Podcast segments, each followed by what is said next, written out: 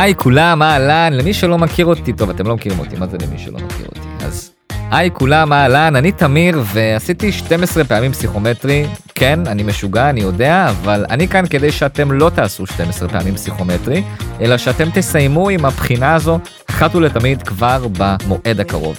הייתי בדיוק איפה שאתם נמצאים, אי שם לפני הרבה שנים, ואני יודע מה זה לעבור עוד קורס ועוד ספרים ועוד שאלות ועוד אכזבה. והמטרה שלי היא אחת, להראות לכם שיש דרך לנצח את הפסיכומטרי. אני כאן כדי לתת לכם טעימות רבות ערך מהתוכן שבעצם פיתחתי במשך השנים, שעזר לאלפי תלמידים שעברו אצלי להצליח, והמטרה שלי היא בעצם להגיע לכמה שיותר אנשים. אני היום לומד רפואה, הגשמתי את החלום שלי, נקרא לזה ככה, ואני רוצה לעזור גם לכם להגשים את החלום שלכם. אז um, אני אפגוש אתכם בפרקים השונים, מקווה מאוד שאתם תפיקו מהם ערך. אם בא לכם לשמוע עוד, להתייעץ לכל דבר, הפרטים שלי יהיו בתיאור של התוכנית. אני כאן עבורכם, שיהיה לכם המון הצלחה, ובואו תנצחו את הפסיכומטרי. אהלן, היי כולם, כאן תמיר, ואיתי היום נמצאת אורחת מהממת, דניאל פיין. לא יודע אם שמעתם על השם אבל דניאל היא מורת פסיכומטרי כבר uh, כמה זמן דניאל? Uh, אני חושבת שזה יהיה תשע שנים. תשע שנים תשע שנים היא האדם הכי תותח שאני מכיר לחשיבה מילולית בכלל ולפסיכומטרי בפרט. גילוי נאות דניאל היא שותפתי לקורס 700 אה, שהקמנו ואנחנו כאן היום כדי באמת לתת לכם כמה שיותר ערך פרקטי ענייני על הפרק של חשיבה מילולית. אז היי דניאל. היי תמיר. אז אמ, אנחנו רוצים בעצם לגעת בחמש נקודות עיקריות שהם בעצם רוב הפרק אנלוגיות אשמש אה, שאלות שהן רבות מלל אסטרטגיה ובסוף איך אנחנו בעצם שולטים בפרק ואני רוצה לקחת אותך לאנלוגיות שש שאלות שאפשר בקלות להיות בהם שש משש בזמן קצר ולחסוך זמן יקר לשאר הפרק ואני חושב שהרבה תלמידים מפספסים פה דברים עיקריים.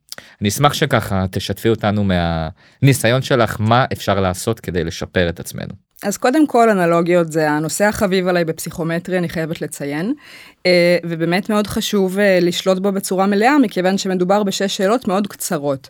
אנחנו רוצים ויכולים להגיע למצב של בערך שתי דקות לכל השש וגם אה, להיות במצב של שש מתוך שש. מובן שזה דורש מיומנות. עכשיו, לפני כל דבר אנחנו צריכים להבין מה מחפשים בעצם בשאלות האלה. אנחנו מחפשים סמנטיקה. מה זה סמנטיקה? זו משמעות מילולית בעצם.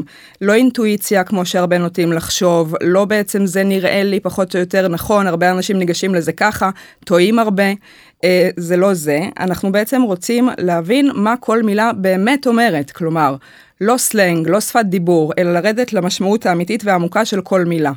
למה זה דרוש, למה עושים את זה, ובעצם רק אם אנחנו נחשוב על המשמעות של המילה עד הסוף, האם מדובר בפעולה, האם מדובר בחפץ, שם עצם, מצב, תכונה, מתוך ההבנה המעמיקה הזאת, אנחנו בעצם יכולים לייצר קשר סמנטי שהוא מאוד מדויק. וזה גם מה שמביא לנו בסופו של דבר את המהירות, כלומר טעויות לא יהיו כאן, כי אנחנו ממש הבנו עד הסוף משמעות של כל מילה ומילה, גם בתשובות וגם באנלוגיה המקורית, והזמן מגיע מתוך זה שבעצם הקשר שבנינו הוא כל כך מדויק שהוא מיידית פוסל שלוש תשובות. זאת אומרת שמה שאת אומרת זה שתוך כדי תרגול, תוך כדי תנועה, אני רוצה גם לסווג כל מילה לפי הקשר שלה בפן של האם זה חפץ פעולה תיאור כלשהו ולא רק במשמעות של המילה. נכון מאוד ואני גם אתן דוגמה למשל אני יושבת לי ככה בהרצאה בתואר ואומרת לעצמי וואי איך מיציתי את הקורס הזה מה התכוונתי לומר שאין לי כוח נמאס לי בא לי הביתה בא לי לים. אבל אם נפתח מילון ונבדוק מה זה למצות, זה לא מה שזה אומר. כלומר, הרבה פעמים באנלוגיות אנחנו נופלים על הסמנטיקה. למצות זה לסיים משהו, מה שממש לא קרה בהרצאה הזאת לצורך העניין. ולכן, אה, בשביל לפס... אה, לדלג בעצם על הטעויות האלה, שמשם לא יכול, אנחנו לא יכולים לייצר קשר שהוא באמת טוב ונכון, ואז מתחילים להסתבך עם התשובות. כל הסיפור הזה בעצם נמנע עוד לפני שנשמנו לכיוון האנלוגיה.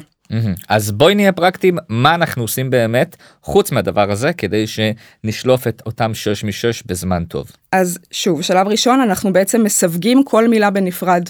מגדירים אותה בנפרד האם מדובר בפעולה האם זה חפץ רגש תכונה תיאור.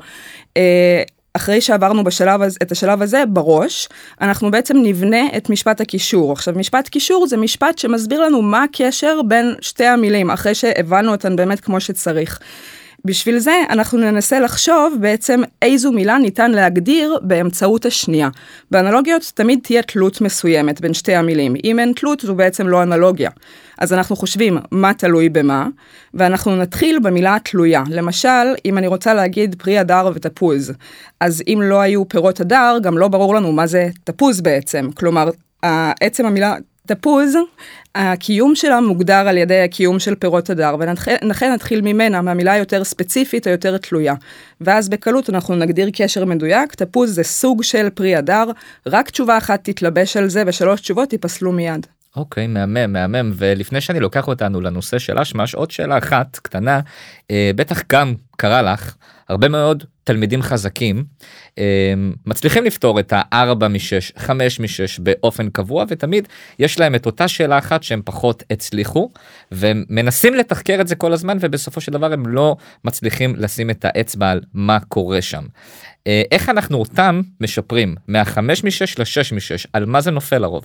אז uh, אתה אמרת את מילת המפתח, uh, המילה היא תחקור, אוקיי? ובאמת באנלוגיות זו מיומנות סופר סופר חשובה לתחקר כמו שצריך.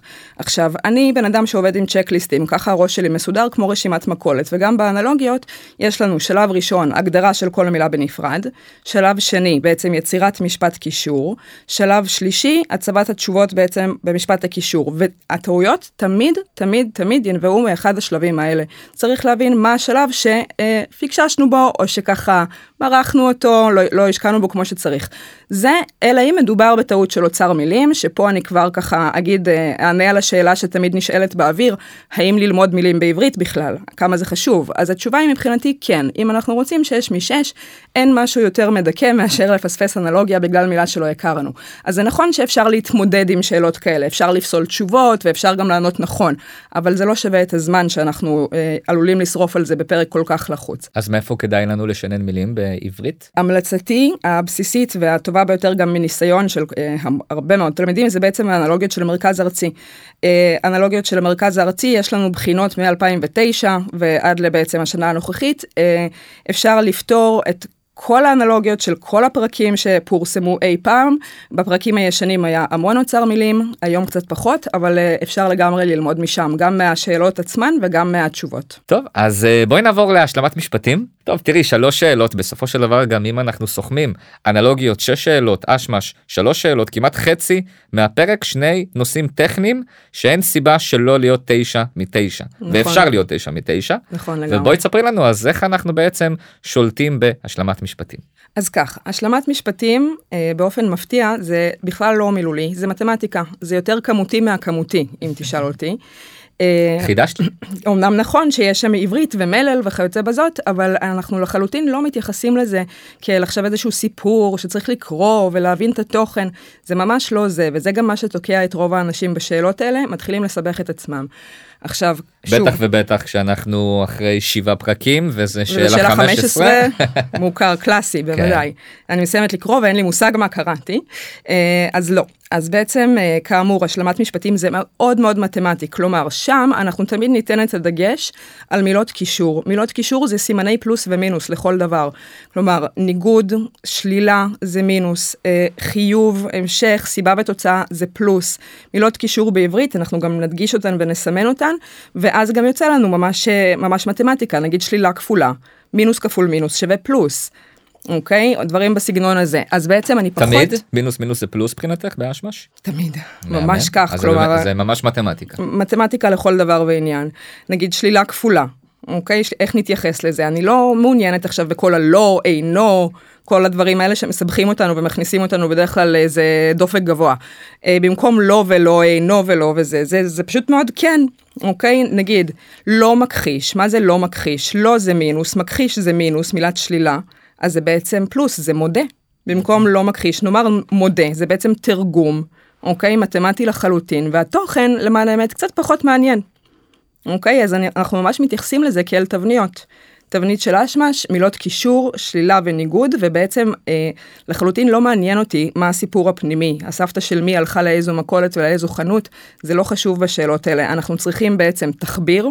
אוקיי? אה, והיגיון פנימי. תחביר והיגיון פנימי זה תבניות ותו לא. זאת אומרת שאם כשאני מתרגל אני כל הזמן עובד על לדבר מתמטיקה בעצם לשים פלוס מינוס שלילה כפולה וכל הדברים אה, שעכשיו תיארת לנו אז אני מגיע לבחינה ונכון שזו שפה שזה עברית אבל אני מצליח להבין את שאלה 15 בתור שאלה 7 כי פתאום קל לי להבין אותה כי אני אה, אה, איני מכחיש זה בעצם מודה.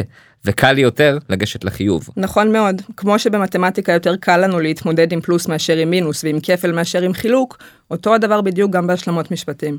מהמם, אז טיפ קטן אולי לאותם תלמידים שכבר עשו פסיכומטרי ושצריכים בעצם לתרגל את זה, איך אנחנו עושים את זה פרקטית נכון. אז מעולה, כי דו, דווקא זה יש לי טיפ מצוין. Uh, בעצם אנחנו עובדים עם עיפרון, אגב, גם מבחן מפעם, למי שנבחן במחשב, יש דף טיוטה, עושה את זה בדיוק אותו הדבר, ואני עובדת עם מעין שפת סימנים כזו, כלומר, משהו שהוא מינוס, אני אכתוב מינוס, שלילה, אפשר לרשום x או v במקום שהוא חיובי או פלוס, יותר זה יהיה חץ למעלה, פחות זה יהיה חץ למטה, כלומר, משהו מאוד ויזואלי, מאוד שפת הסימנים סטייל, זה גם מונע מאיתנו את הצורך לבזבז זמן על לסכם דברים בצד. כי בעצם עצם התרגום הזה שעשיתי ממילה כתובה לאיזשהו סימון כתוב, זה כבר העביר איזשהו processing בראש כזה, ואנחנו כבר ברור לנו מה כתוב שם וזה יושב טוב, חוסך המון המון זמן גם. זאת אומרת שלא סתם קיבלתי עיפרון, תשתמשו בו. חד משמעית. מעולה. אז אם ככה אנחנו עוברים לנושא האחרון שלנו בפן של השאלות. מה קורה כשיש לי המון מלל ושוב אם אני עושה לנו רגע סיכום קצר תחשבו על זה רגע אנלוגיות שלוש שאלות אשמש שש שאלות הרבה מלל ששם בעצם יש את קטע קריאה שאלות פסקה חבר'ה כמעט 17-18 שאלות בערך 90 אחוז מהפרק אנחנו סוגרים לכם עכשיו ברבע שעה.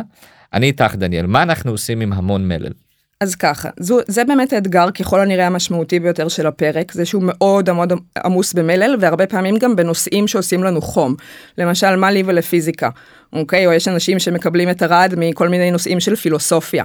אז כאן בוודאי שמדובר בקריאה אקטיבית. עכשיו, קריאה אקטיבית זה לא הדבר שאנחנו רגילים לשמוע על אה, תסמנו מה שחשוב, not good enough, כי מה בעצם חשוב, אוקיי? אז דבר ראשון, שוב, עבודה עם עיפרון, כן? זה מה שכבר אמרנו קודם. גם פה אנחנו נדגיש מילות קישור בעיקר ויחס, אבל אה, לא רק. כלומר, מה שעוד עוזר לנו בשאלות פסקה, בטקסטים בעיקר, טיפ קטן ככה שאני אישית אה, סיגלתי לעצמי מאז שנולדה לי אחות קטנה, יש לי אחות בת שבע. אה, ואני בת 30, כן, אז שימו לב להפרשים. התאמנתי עליה כשהייתי צריכה ללמד כיתות. אז בעצם מה שאני ממליצה לכולם לנסות לעשות זה לדמיין שאנחנו בעצם מקריאים את הפסקה בקול רם לילדה בת שבע. עכשיו אם אני רוצה שהיא תבין אני עושה לה הצגה. שואו עם אינטונציות, נכון, עם עצירות, כאלה מתודיות והכל, כמו שהיינו רוצים להקריא לילד קטן כדי שהוא יבין. כל מילה שבה אני משנה אינטונציה, זו מילה חשובה. אוקיי? זו מילה חשובה. כל עצירה שאני עושה, כל פאוזה יש לה משמעות. אז בעצירות אני אוהבת לסמן עם העיפרון עצירה, כי זה מקום טוב לעצור ולהגיד לעצמי, רגע, רגע, וואו, מה קראתי הרגע? כאילו, מה, מה הלך פה עד עכשיו? לדוגמה, מה? למשל, אה, אם אני רוצה להקריא איזשהו משפט, אה, איני יכולה שלא להסכים עם נאוריי שטוענת שרמתו של המופע המחול אינה מן הגבוהות ביותר. מונוטוני זה מאוד קשה להבנה. עכשיו באה אליי אחותי הקטנה ואני מציגה לה. איני יכולה שלא להסכים, אז איני יכולה שלא להסכים, מה זה? זה שלילה כפולה, אני מסכימה עם נאוריי. אז יש כאן מעין פאוזה כזאת של הבנו, אוקיי, אני מסכימה, עכשיו אפשר להתקדם הלאה. את ממש עושה עצירה תוך כדי קריאה. חד משמעית. כדי להבין עצירה, מה שקראת. כדי לוודא עם עצמי, אני אומרת לעצמי, אפ אפ, אני פה, אני לא פה, ריחפתי לאנשהו, הרי קלאסי זה פרק 8 שאלה 14. לקרוא פסקה, לקלוט בסוף הפסקה שאין לי שמץ של מושג מה קראתי, ואז מה קורה? מתחילים לקרוא אותה שוב פעם, בדיוק.